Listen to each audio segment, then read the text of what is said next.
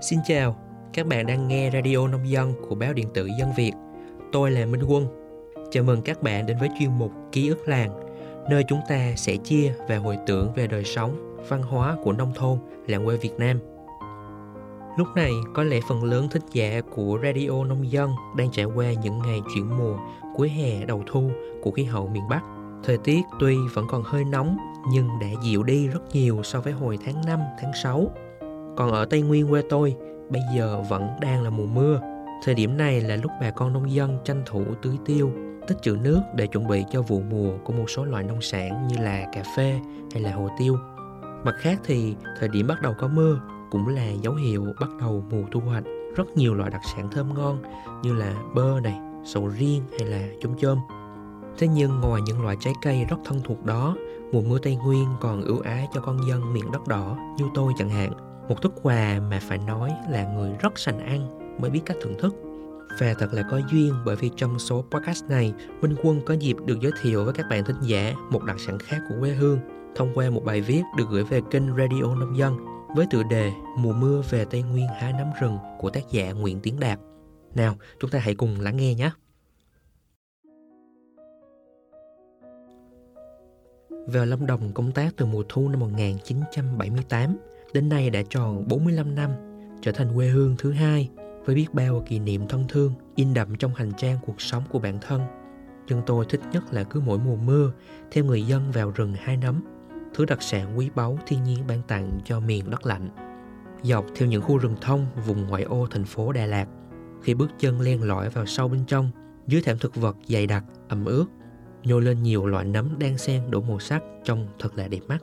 Chỗ này là nấm hột gà vàng rộm, chỗ kia lại là những mảng nấm kaki hay còn được gọi là nấm hương, trắng hồng và nổi bật hơn hết là cụm nấm san hô mà người dân bản địa hay gọi là nấm hoa đá như lạc vào chốn thủy cung huyền mặt.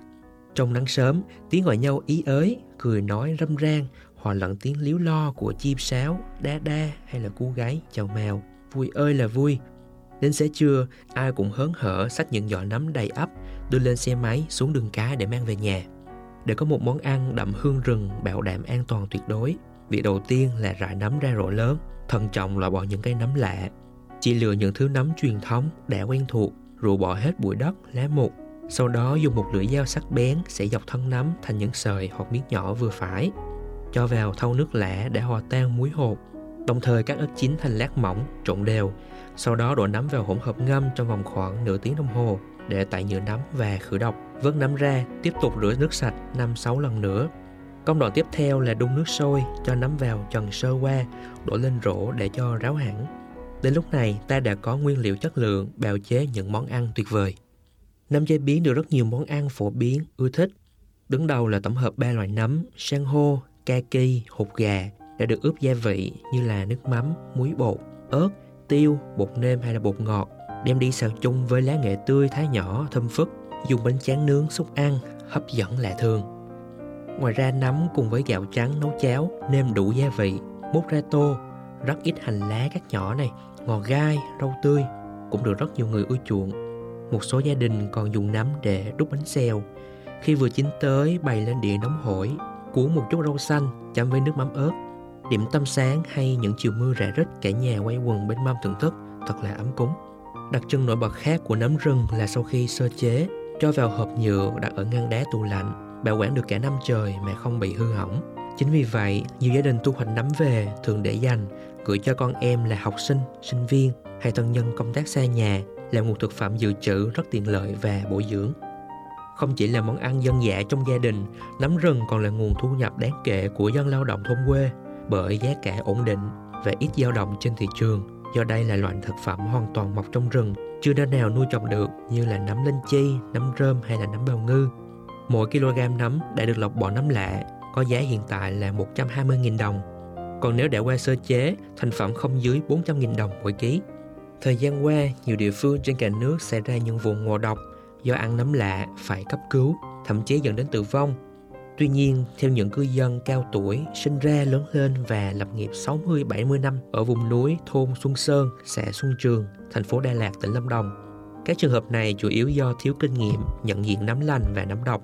Hễ đi rừng gặp nấm là hái về chế biến, có thể không biết cách khử độc thông thường. Nếu chỉ dùng nấm quen thuộc thao tác kỳ lưỡng thì hoàn toàn yên tâm khi sử dụng.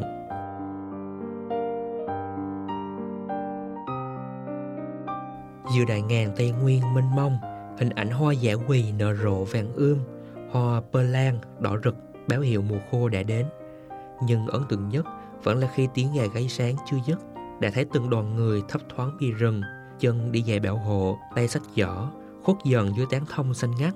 Mùa mưa đã bắt đầu, cũng là mùa hái nấm, mùa bội thu lộc trời ban tặng.